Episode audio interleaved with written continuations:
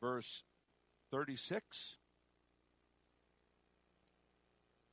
Okay, and then we'll go to Malachi chapter 3, verse 2. Miss Courtney, if you would read that.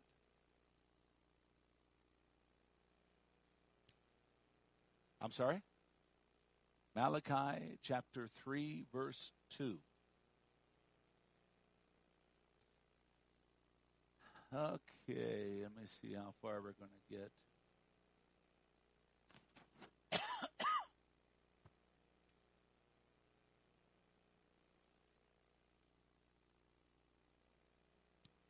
uh, Miss Carol, 1 Corinthians 10, 12 through 13.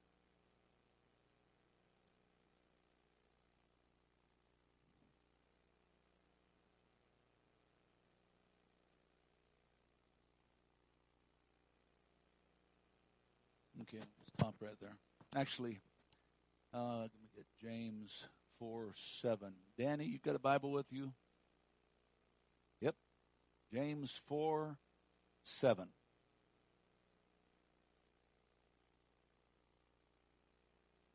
Okay. Jack, you have a microphone? Okay, go ahead. Ephesians chapter 6. If you have your Bibles, look at this passage with me, okay? Don't just, it's, uh, you don't have any notes. You'll have notes next week. We're just laying a foundation the last two weeks. So you'll have notes and you'll have outlines next week. So just write these passages down. Ephesians chapter 6, 10 through 22. Go ahead, Jack. NIV? Is that what you're doing? NIV. Okay. Finally, be strong in the Lord and in his mighty power. Put on the full armor of God so that you can take a stand against the devil's schemes. For our struggle is not against the flesh and blood, but against the rulers, against the authorities, against the powers of this dark world, and against the spiritual forces of evil in the heavenly realms.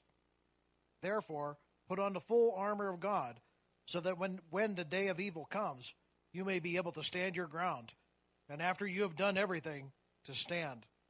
Stand firm then with the belt of truth buckled around your waist, the breastplate of righteousness in place, and with your feet fitted with the readiness that comes from the gospel of peace. In addition to all this, take up the shield of faith, in which you can extinguish all the flaming arrows of the evil one. Take the helmet of salvation and the sword of spirit, which is the word of God.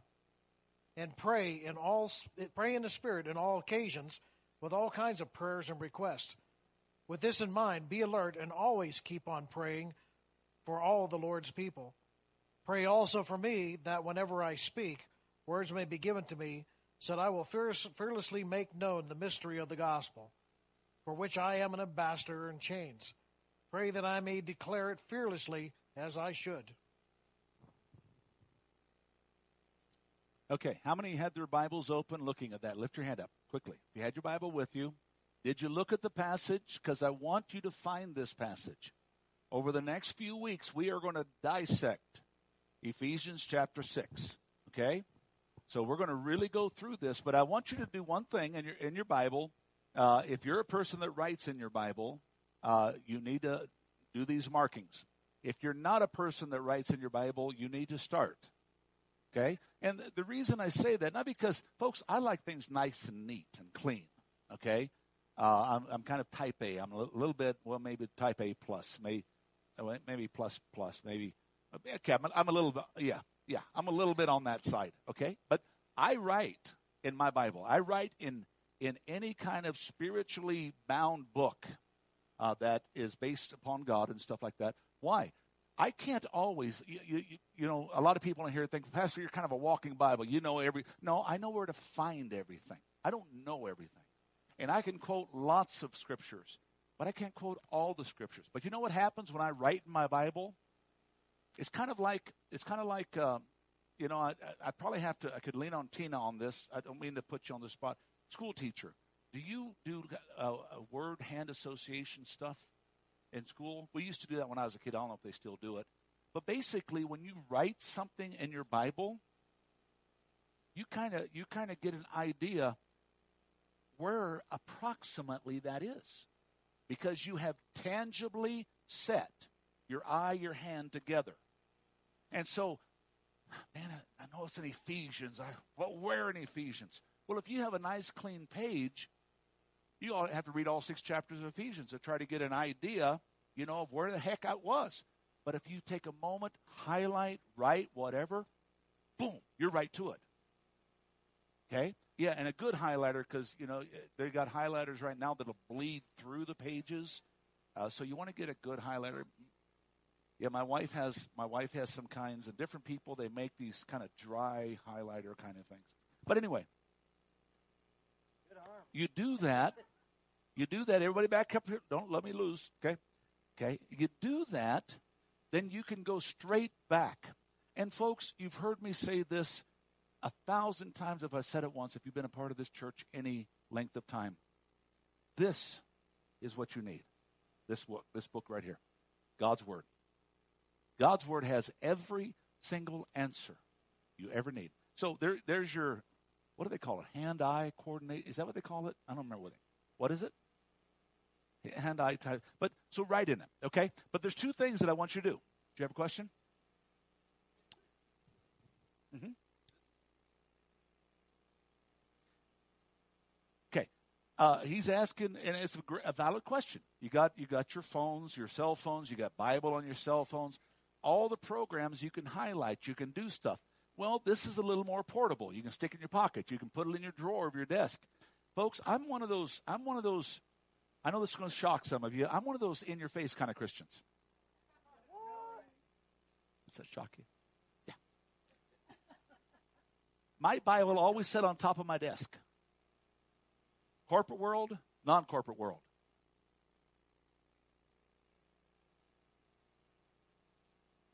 Mm-hmm. But let, me, okay, my Bible always sit on my desk.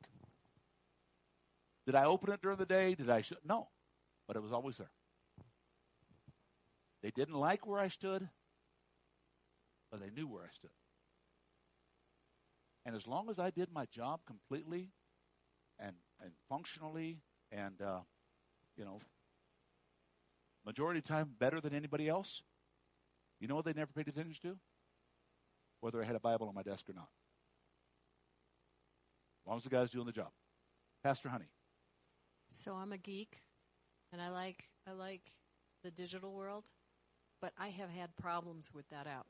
So I'm just sharing that with you. Like if I've been on an airplane or something, I want to read the Bible. If there's no server, there's no internet, my notes, everything, it's not there. So I have traveled with this. I love being able to write, feel the pages. There's just something about it. But it's a personal thing. So there's nothing wrong with that, just so you know. But yep. that's a challenge I've had is if there's no internet, I can't pull up my notes. So that's the thing. Now on my on my computer, I have an entire complete downloaded biblical system. That's completely different because that's on your hard drive, okay, or on a thumb drive if you have that kind of thing.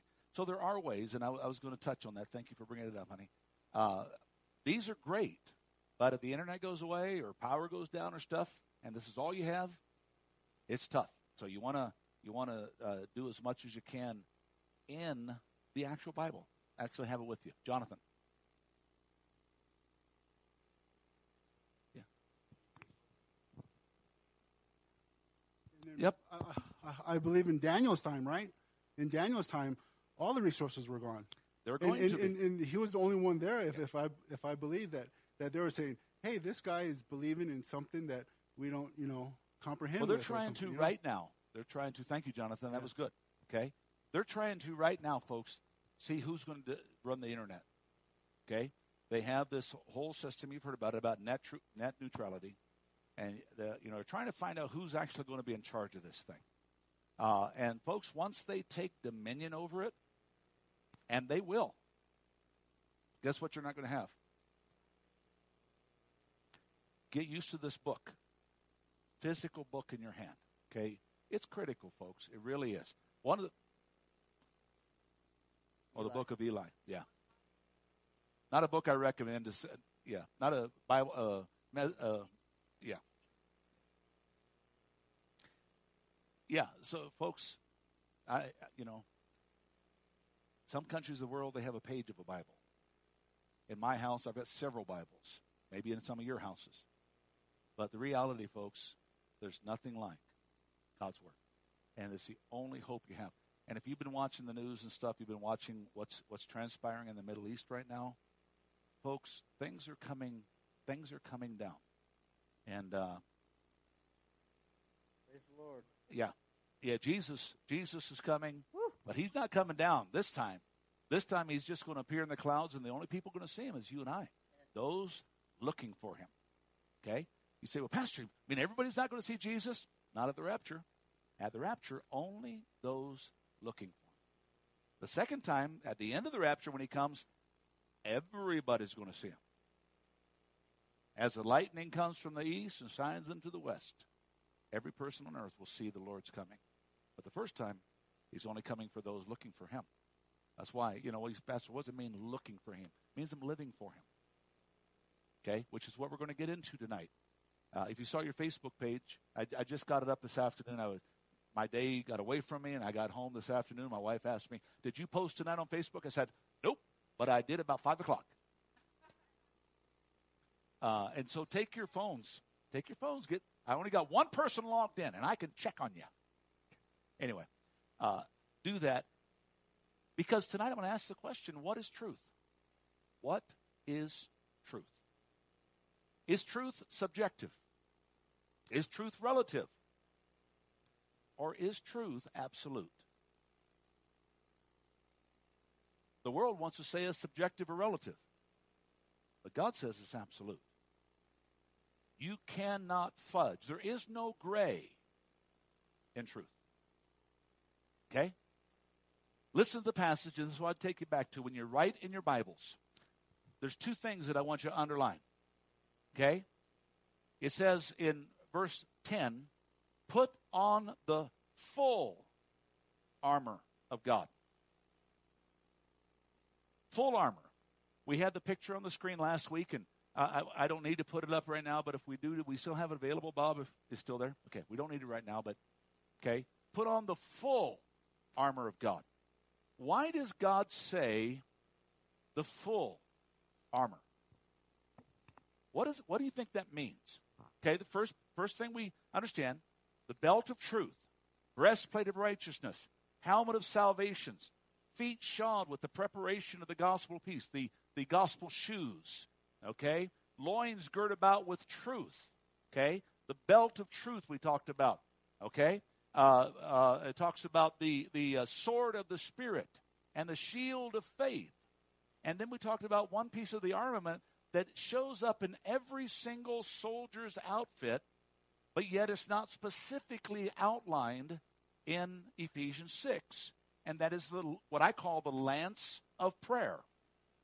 Everything about the armor of God is right up personal. Okay? Um, give me a give me a guy. Come here, Steve. That way I can put my hands around you and not feel like I'm doing things. Okay? Okay? Okay? The belt Right here. Now, the interesting thing the belt is called truth. I want you all to look at this. You know what the Bible says the very first thing you do? Put on. No. So when you're putting the armor, he said put the full armor on. Yes, thank you. We just said that. But what's the first piece of the armor listed? The belt of truth. The belt of truth. Now, I don't know about y'all. When I put my clothes on, the belt's not the first thing that goes on. My, li- my wife will laugh at you. It's usually my shoes, but we won't go there. Put the belt, listen to me, listen to me, put the belt of truth on. Why do you think God tells us, first and foremost, when you put on the full armor of God? And there's a reason I'm saying this, folks, is because we think we can fudge in this world. We think because the world view is truth is subjective. Truth is relative.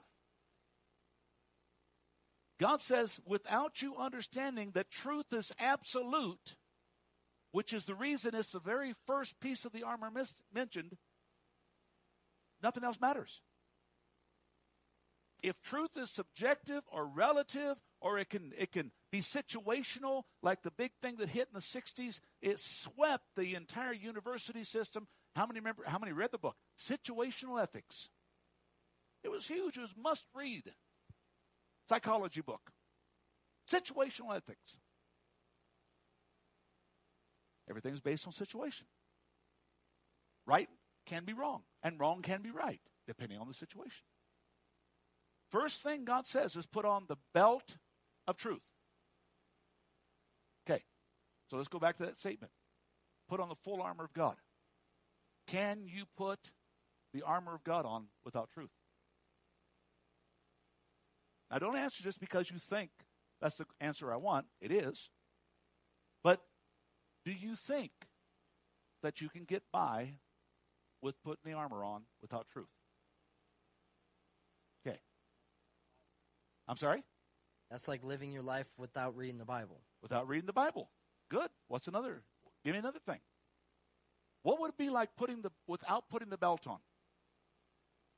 I'm sorry? You what? Your pants fall down, don't they? What happens when your pants fall down and you're trying to run?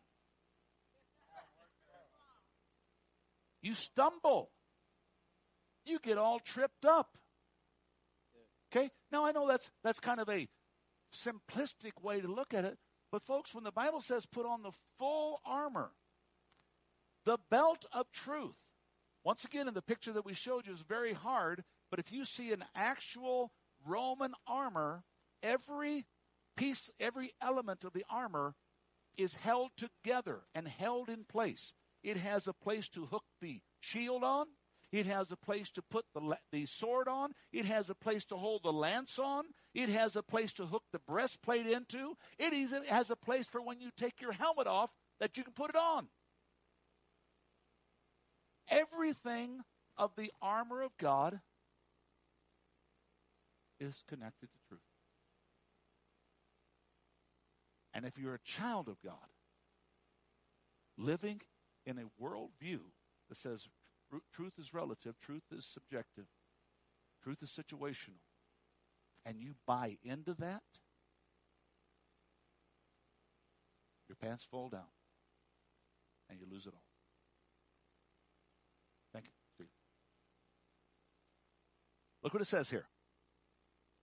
Put on the full armor of God. Why does it say to do that? What's the very next line? So that you can stand. Put on the full armor of God so that you can stand. Do you know that the Word of God and the armor of God gives no place for retreat? Gives no place to give up. It only gives a place to stand up. Okay? So that's what it says. Look at that in verse 10 put on the full armor of God that you can stand against the enemy's schemes. Okay? So let me let me continue on here.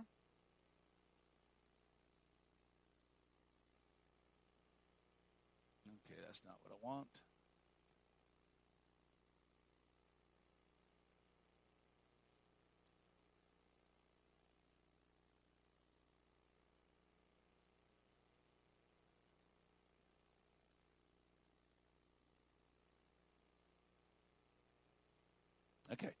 So look what it says there. Put on, I, am sorry, that's the 11th verse. Put on the full armor of God that you'll be able to stand against all the strategies. So look what, look what it says here. Put on the full or all the armor of God so that you can stand against all the strategies.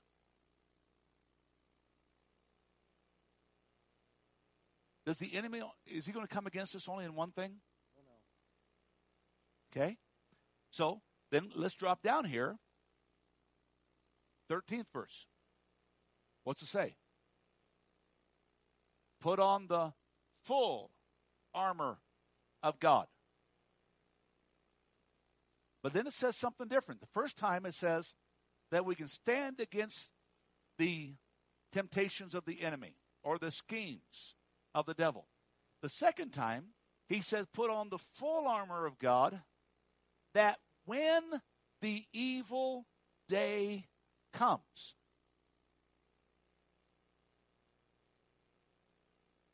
are, are, you, are you tracking with me here? Okay?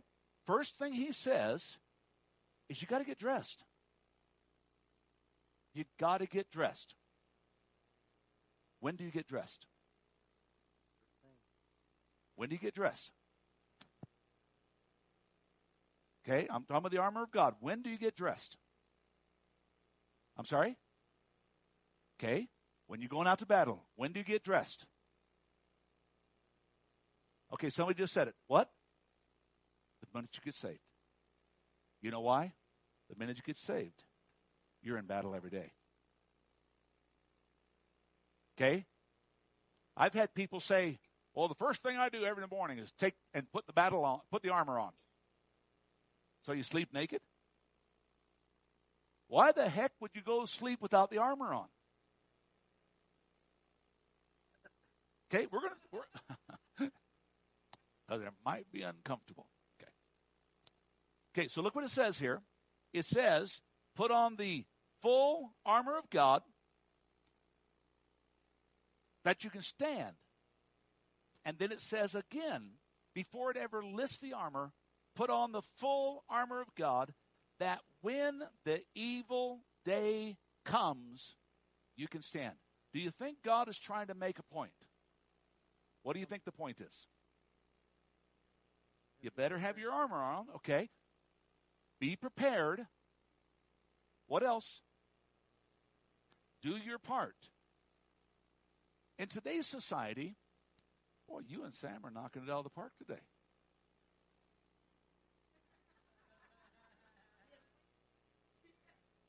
Listen, listen to it. Do your part. Do you know how many think that just because you ask Jesus to come into your heart, that you don't have anything to do anymore? Huh. A lot of people think that. A lot of churches teach that.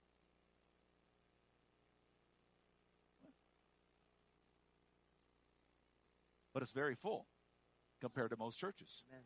Okay? Oh, that'd be incredible.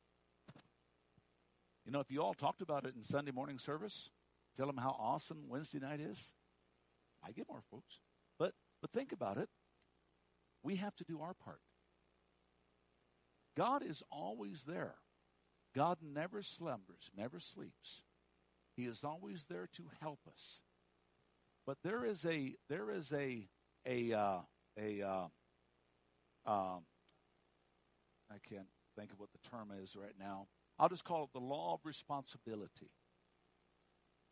I gave my life to this woman many years ago. And when I did, I became responsible to her, not for her. Big difference. I can't make her decisions. I can't do, but I became responsible to do my part in her life. I'm responsible to cover her, to protect her, to supply for her, to minister to her, to lift her, to encourage. I'm responsible to all of this. When I gave my life to Christ, I became responsible to Him. To Him. That when people see me, they see Him. Am I making sense? I'm sorry? Yeah, I already explained that. I can't. Mm-hmm. That's good. Them to know better. Okay, thank you. We're responsible to our kids to raise them up the way that they should know. We're responsible to them. But if they grow up and they make wrong choices, we are not responsible for them. Does that make sense? We're not responsible for their choices. We're responsible to bring them up to know better, and that's where it ends. We're supposed to bring them up to show them the choices, to show them the right decisions, to show them the right direction. We're responsible to them. But folks, when they come of age, we're not responsible for them.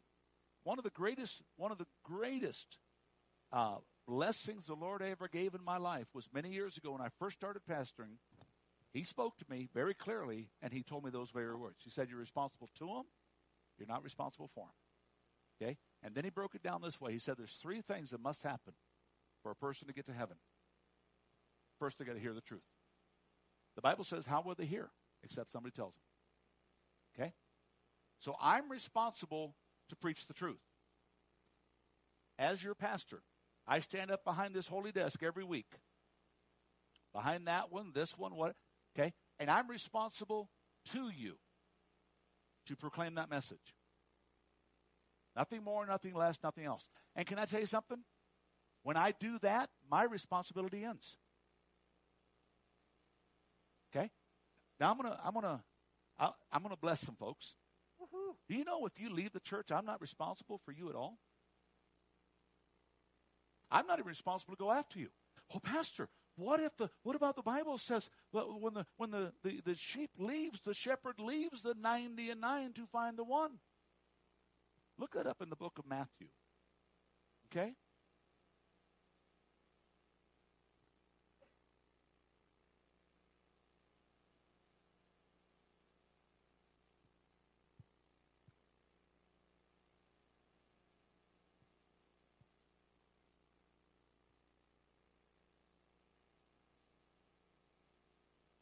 Matthew chapter 18, verse 12.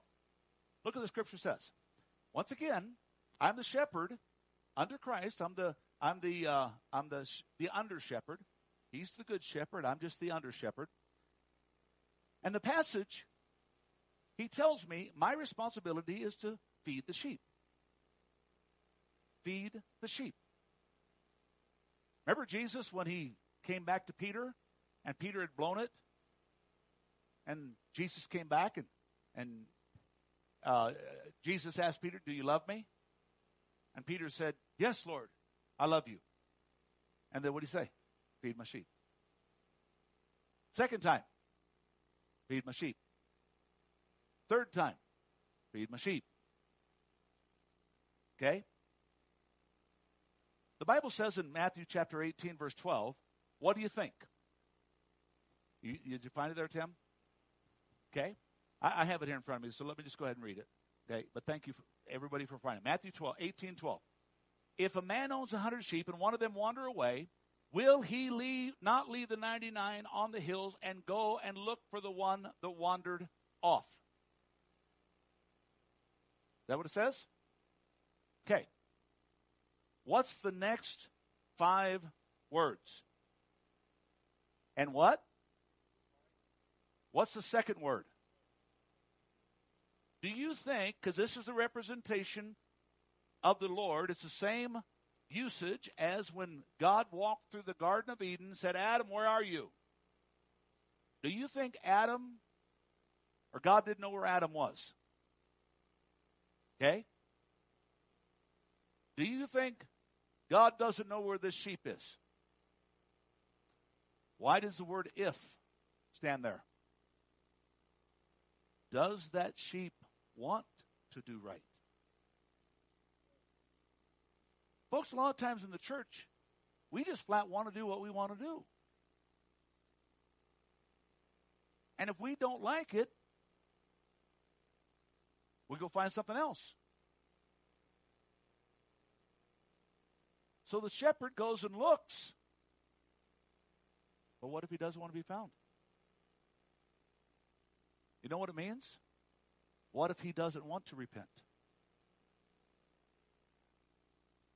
Are you with me? Okay? So we go right back to that same term. You say, Pastor, why are you bringing that in? Because we go back to the thing of relativity, subjectivity, situationally, or is it absolute? God said, Your job is to preach the truth. And then he said, Your job ends. And he said, My job's to set them free. My job's to set them free.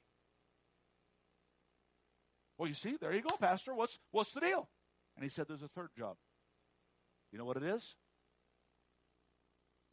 It's your job to let him. But some of us don't want to be free because we like our sin. We like to do what we want to do.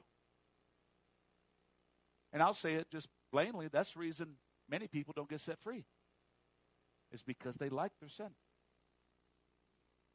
Thank you, thank you. Appreciate it. Thank you.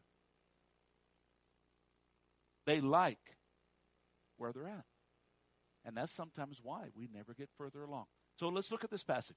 Put on the full armor of God. Everything you do in your life has to be based on truth. Everything you have to do. Why? Because you've got to be able to stand against all the schemes of the enemy. The devil doesn't have one trick. He does he has any trick necessary. And can I tell you, the trick he uses against against Jack here is going to be different than the one he uses against Jewel. It's going to be different than the one he uses against Will, or the one he uses against Tim, or the one he uses against Chris, or the one he uses against Danny. It's going to be different, or it may be the exact same trip trick.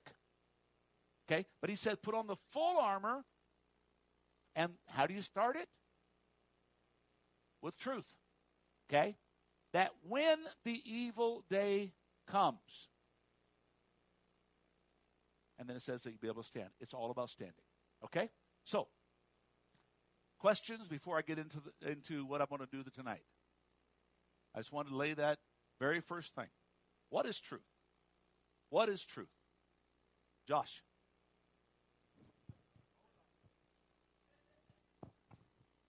Not really a question, just a comment. I've noticed in the armor of God that uh, the back is it covered, you know, and I always believe we cover each other with prayer, and then the Lord has our back. And then uh, clarify, if you will, I've been told the only weapon we have is the word. Everything else is defense. But the only offense we're supposed to use in the armor of God is the sword or the word. That's the only offense we have. Everything else is defense. Okay, there's two offensive weapons. That is very much correct when you got that outline in Ephesians 6. Okay? Because the the lance, though it's a, a very uh, prevalent part of the soldier's armament. Okay, hold on. Uh, the two we have two uh, offensive weapons, and that is the sword of the spirit. What is the sword of the spirit? Anybody know? The word of God. It's not the word of our mouth. It's not the word of our likes and dislikes and feelings and emotions. It is the word of God.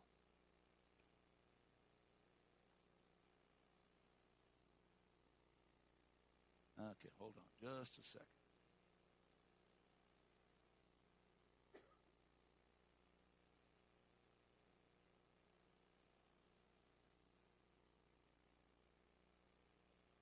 Okay, I want uh, I want uh, uh, uh, uh, Beverly. Give me Isaiah fifty two twelve. And Eula, Isaiah 58 8.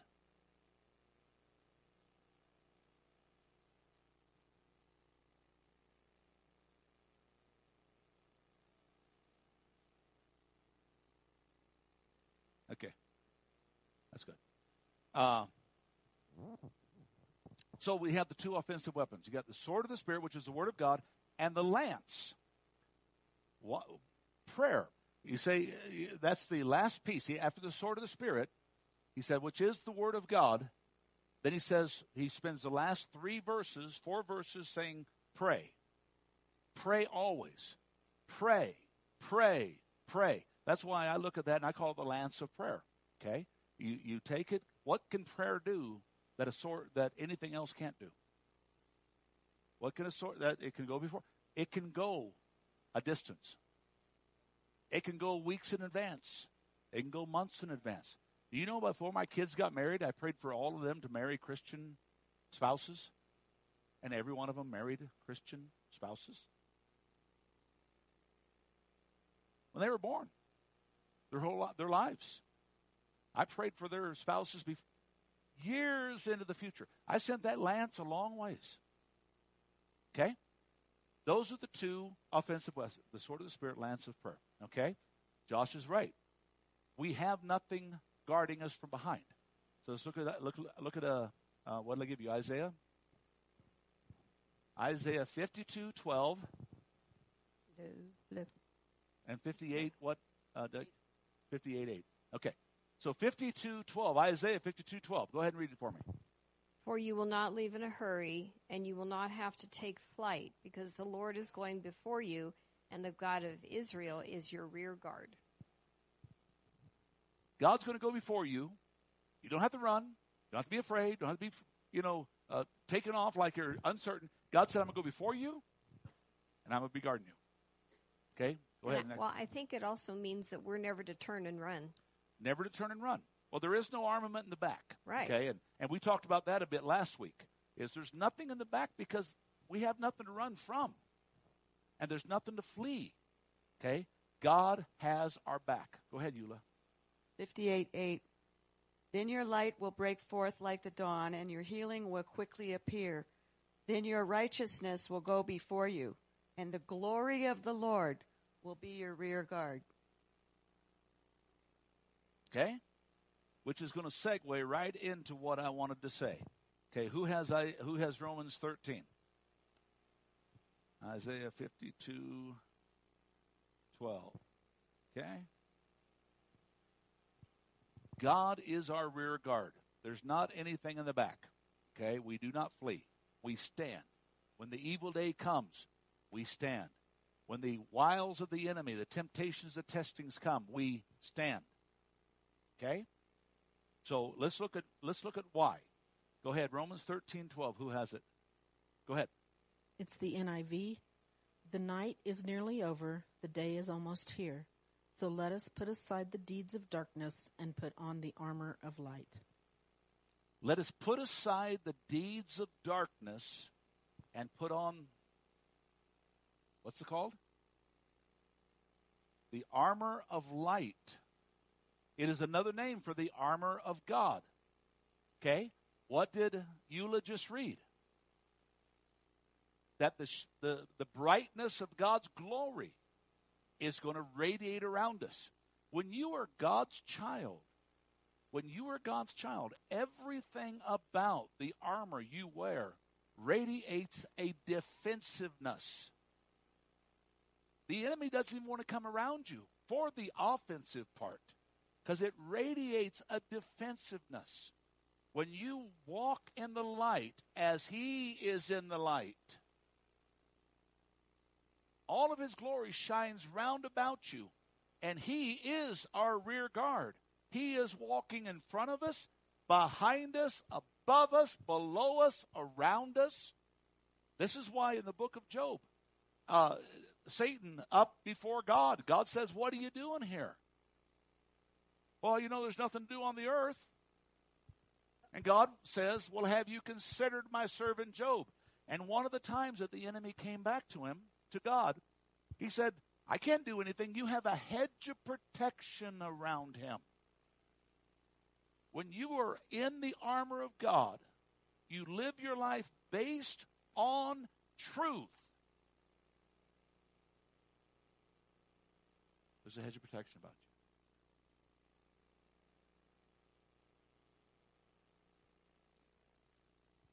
The night is almost gone. The day is near. Let us therefore lay aside the deeds of darkness and put on the armor of light. And put on the armor of light. What is he talking about?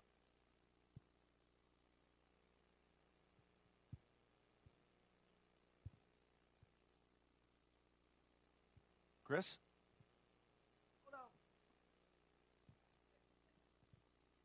I did a real quick search on this. It was uh, 2 Corinthians 4 6. For God, who said, Let light shine out of darkness, made his light shine into our hearts and give us the light of knowledge of God's glory displayed in the face of Christ. Amen.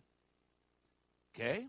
What's it mean to get, leave the deeds of darkness and walk in the light? So the New Living Translation, that very same verse, puts it this way The night is almost gone. The day of salvation will soon be here. So remove your dark deeds like dirty clothes and put on the shining armor of right living. Okay? Very good. Miss Eula. You have to stand up there, Will. I think if we, I think if you read on in that chapter and you read the next verse, it tells you. Says, "Let us behave decently, as in the daytime, because we all act good during the day, when we can be seen, not in carousing and drunkenness, not in sexual immorality and debauchery, not in dissension and jealousy. Rather, clothe yourselves with the Lord Jesus Christ, and do not think about how to gratify the desires of the flesh. Put off the deeds of this world. When the Bible refers to darkness, it's always referring to the world, and it's always referring to the God of this world. And when we walk in darkness, who are we walking in? The God of this world. Okay? The Bible says light and darkness cannot abide together. This is why I tell people Christianity, folks, is a lifestyle, not a pastime. You cannot call yourself a Christian and live like a heathen. You say, well, Pastor, that's common sense. Did you know common sense is the least common thing on earth? It, it, yeah, it makes perfectly good sense. But once again, folks, when it's about us, well, you don't understand, Pastor. This is why the Bible tells us that truth. What is truth?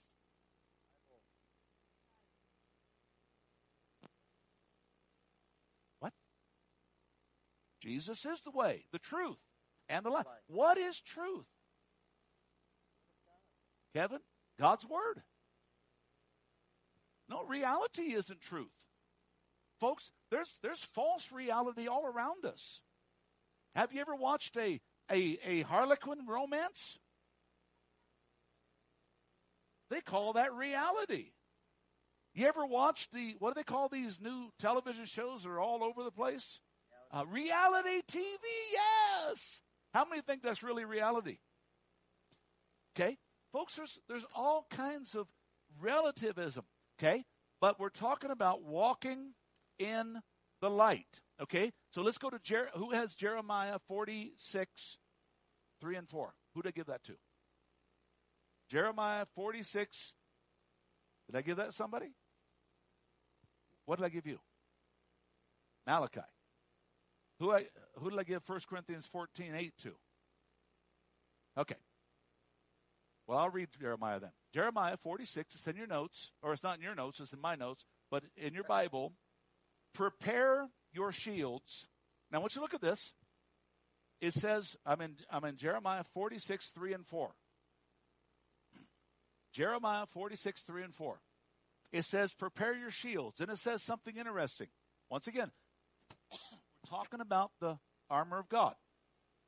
He says there's two kinds of shields to prepare. Okay? Once again, you look at the the armament of the Roman soldier, which is Paul is likening this to when he's writing to the church at Ephesus. You see a true Roman soldier. Folks, you know, our, our military carries these 90 and 150 pack, pound packs. Well, these guys were carrying a lot of weight. When they went to battle, they carried two shields, not just one. They carried a small one for the hand to hand. That was called a buckler. It was usually made out of out of uh, uh, leather. It was lighter. It was basically for warding off and for fighting with. Okay, so he says, take your shields, large and small.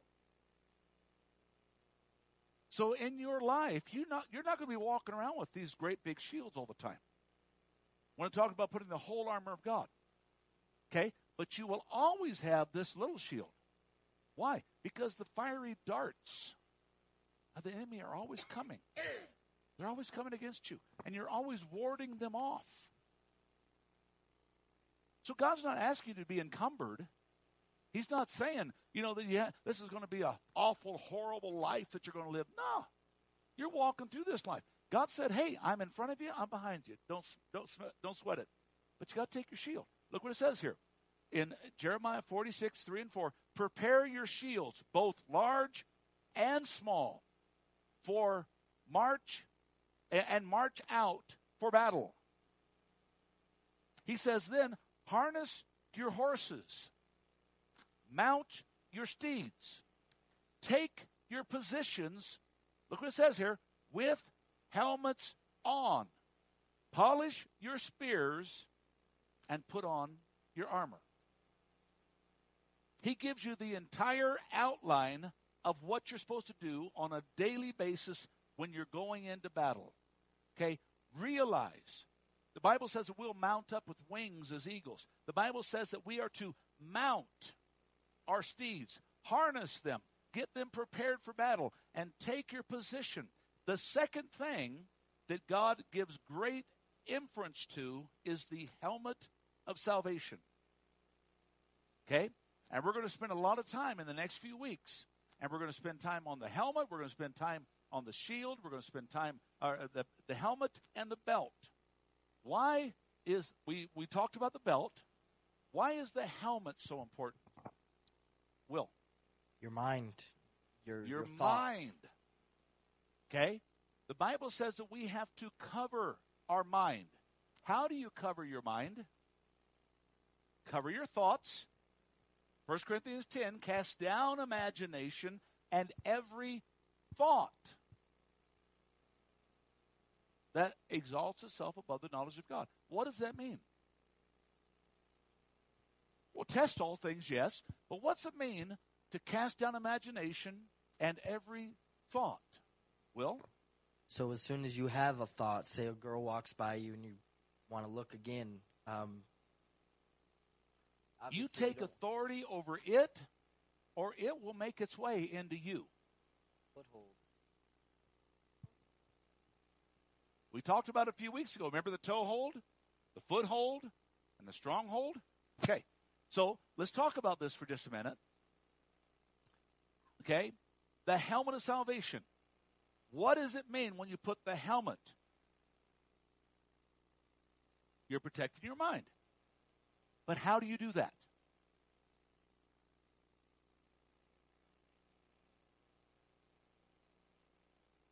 Where's the microphone at? Sorry. Okay, that's okay. You prevent yourself from you you keep yourself from put you don't put yourself in a situation where you know you're going to be tempted either through lust through envy through uh, something jealousy something else that's going to uh, get in your mind Okay. So what? We, remember, we made a statement many times back here to Jack.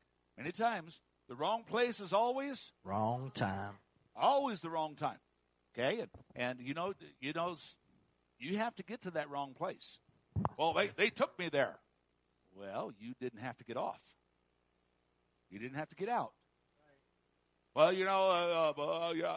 folks, the reality is, it's on us.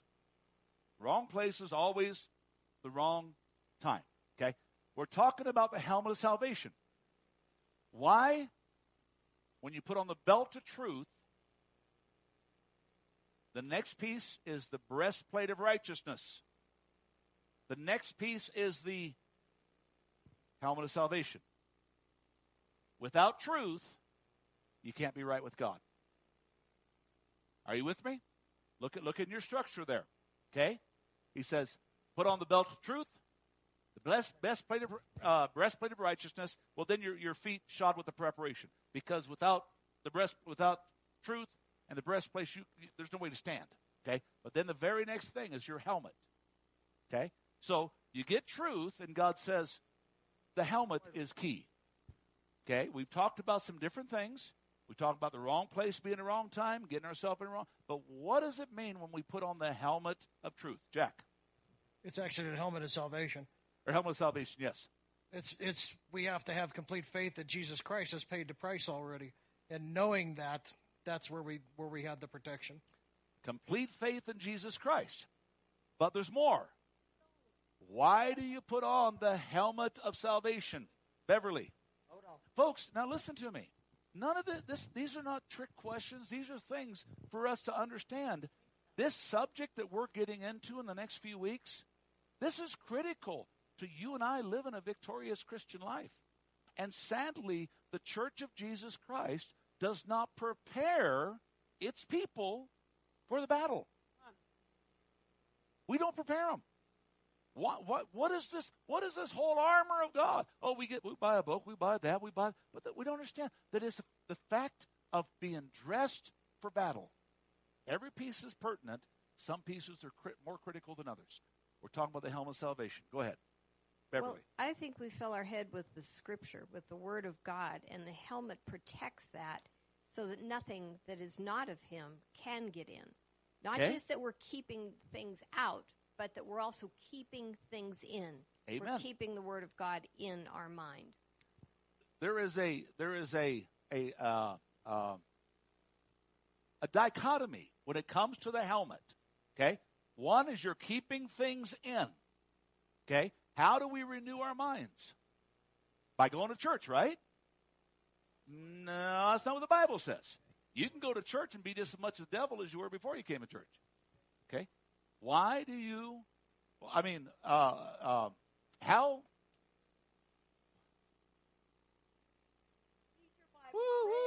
The train leaves the station.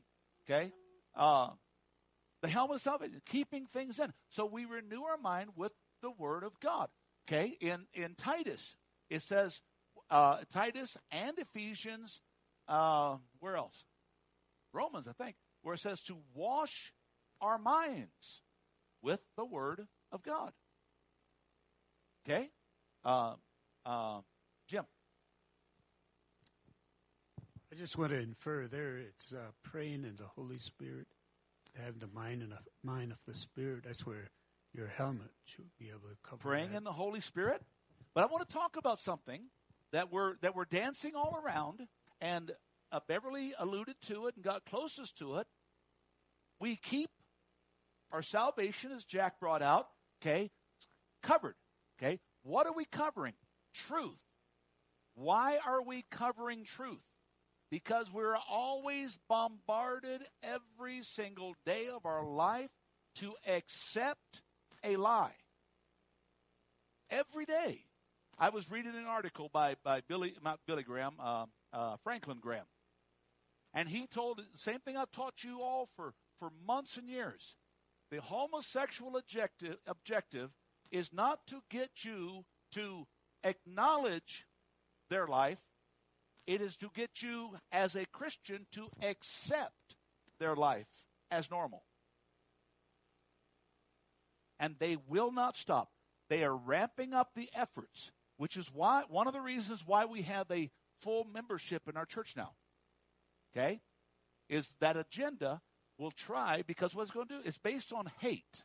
It's based on on intolerance. It's based on the fact on on on relativism and, and situational ethics, and it's based on uh, uh, uh, circumstantial things and subjectivism. Okay, it's not based on truth, but it's making you and I to accept that it's a normal lifestyle. And Billy uh, Franklin Graham did a whole article on that. Okay, because that's their objective, and they're coming after the church. Folks, we have to know here and here. Because God said here. That's not true. That's not true. Okay? So, what happens? Why do we have to put on the helmet of salvation? We've danced all around it, but we get it. Okay? Part of the, the helmet of salvation has an eye guard. If the enemy can pluck out your eyes, poke out your eyes, shoot at your eyes, it has an eye deflector, part of the armament, the helmet of the Roman soldier. You can, you can go online and look at it. What is the picture telling us? The Bible says if your eye is evil, your whole body's evil. He's talking about what are you watching? What are you watching? Will made the statement, you know, if a pretty girl walks by, or let me talk to you girls, you know, if a handsome man walks by. Okay? What do you do with it? What, what are you what are you looking at? When you get in that computer alone in the darkness. What are you looking at? All of that. Okay? So, the helmet. What are you listening to? It covers your ear. The, some of the most some of the most penetrable and devastating places of your body. Your ears, your eyes, your temples.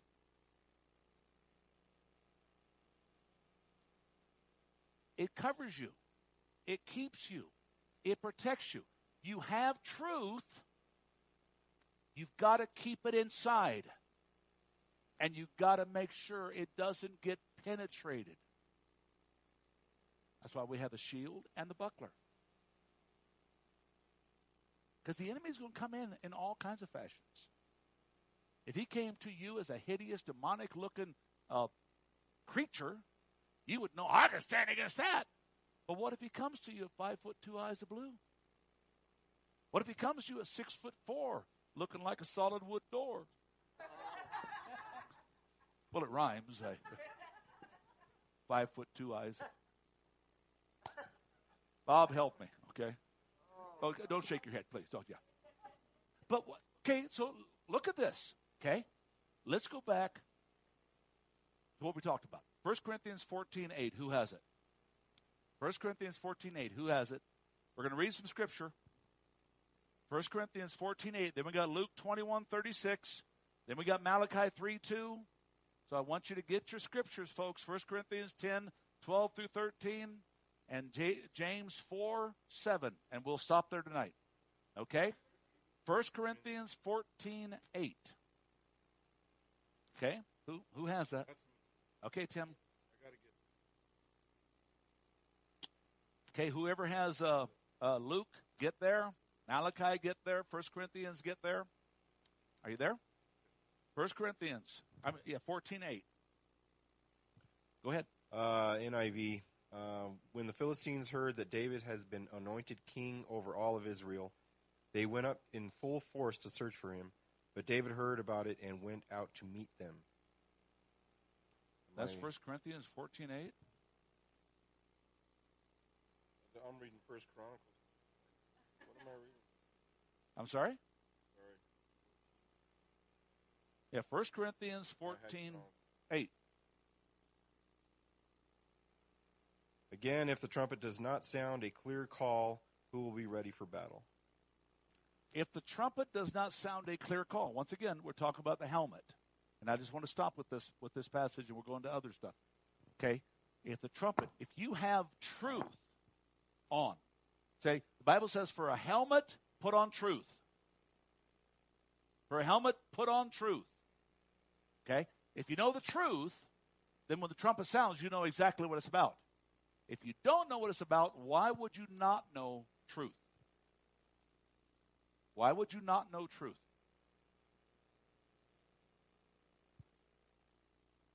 Because you don't read the Bible. Well, you can read it and not live it, yes. Okay? You don't know truth because you don't get into the Word of God. You don't dedicate yourself to God's Word. Okay. Uh, Luke 21, 36. Now, what we're doing, remember I talked, I, I said on those two things, put on the full armor of God. We emphasized the the belt and the helmet. Okay? But the second thing that was emphasized twice in this passage before he ever got into describing the army armament is he said, put on the full armor and then stand. Put on the full armor and stand. Why do you think he emphasizes stand? Very simply outlined because the devil is coming. The devil is coming. When Bob went into work today, guess who was waiting for him? When Chris went into work, guess who's waiting for him? Will, Carol, folks, the devil's always waiting. And he's always waiting to find out if you know truth or not. If you know truth, he falls. If you don't, you fall. That's why it says, put on the full armor and stand. Okay? Luke 21, 26, or 36. Be always on the watch and pray that you may be able to escape all that is about to happen and that you may be able to stand before the Son of Man. Always on the watch. Always on the watch. Always. Malachi 3 2. Hold on, I have a question. Uh huh. Son of Man, is he talking about Satan? Jesus. Son of David, Son of Man, Son of God are all reference to Jesus.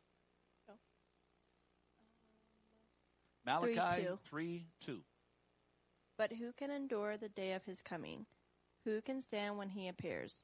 For he will be like a refiner's fire or a launderer's soap. Who can stand? If your life is not based in truth, when God shows up, who can stand? Who? Okay? 1 Corinthians 10, 12 through 13. We're talking about the importance of just two pieces today. Okay, and we'll get in we'll start at the very beginning next week, but I just want to lay this foundation of the of the belt of truth and the helmet of salvation. You've got to have both in operation, or the feet do you no good. Because you won't stand. Be like that guy on the shaky ground or on the sand, built his house. When the day comes, and it's coming, every day, it'll shake you off your foundation. Okay? 1 Corinthians 10, 12 through 13. So if you think you are standing firm, be careful that you don't fall. No temptation has overtaken you except what is common to mankind, and God is faithful. He will not let you be tempted beyond what you can bear. But when you are tempted, He will also provide a way out so you can endure it. So you can stand. So you can stand. What's the picture of this say? Once again, if we take Ephesians 6 and we tie it together with 1 Corinthians 10, okay, in this entire passage, this is where he, he makes a statement. You know, the weapons of our warfare are not carnal, but they're mighty through God to the pulling down of strongholds, casting down imagination. Okay, we start up in the, about the fifth verse, is where all that starts transpiring. Okay, and then he goes on here you that think you stand, take heed lest you fall. There's a lot of people that think just going to church is going to be enough. There's a lot of people who think just reading their Bible is going to be enough. But, folks, the reason you go to church is to give you the strength to stand as you get re energized in reading your Bible that you can go forth and face the enemy that is waiting right outside the door. When you've done all you can do to stand, says stand. Stand. Okay? So look at this. Look at the picture here. He said, Consider yourself. Another place Paul writes, he said, Examine yourself to see if you're even in the faith. He said, You who thinks he stand, be careful that you don't fall. And then he starts talking about the testings, the trials. And he said, There's no temptation you will ever face that somebody else hasn't already faced. That somebody else might be facing right then. He says it's common. You know why? Because the enemy wants you to think nobody knows what you're going through. Does that make sense? Okay. So he said, but God is faithful. If you're dealing with something and you're standing on God and in God, and you've got truth in your life, and you've got yourself helmeted on and standing in the full arm, there's nothing that you will ever go through that God said, I won't be there to help you. I will hold you up. And then look what he says I will also make a way for you to get out of it. Okay? Any questions? We'll conclude with this verse James 4. Who has it?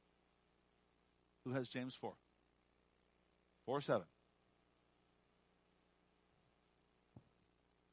James 4 7, uh, King James Version.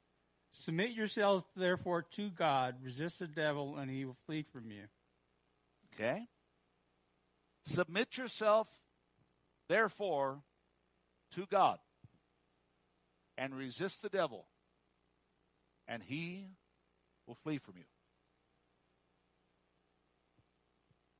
Danny. Um, in the book of Jude, when, you know, St. Michael is pretty armored. I mean, he's pretty prepared for Satan. But he, he doesn't rail uh, an accusation against him. He just says, Satan, get behind me, and goes on about his business. He actually says, The Lord rebuke you. The Lord rebuke you, and goes on about his business. So that's the same like resisting the Lord? I mean, Let's resisting resist the, devil. Okay. Look at the passage. James 4 7. We love the fact that we can resist the devil and he'll flee. But we don't read the whole passage. What's the first part of the passage say? Submit yourself to God. Can you be in submission to God without truth? Can you be in submission to God without dedication, commitment? No. Okay? So if you want the devil to flee, you got to be in submission to God.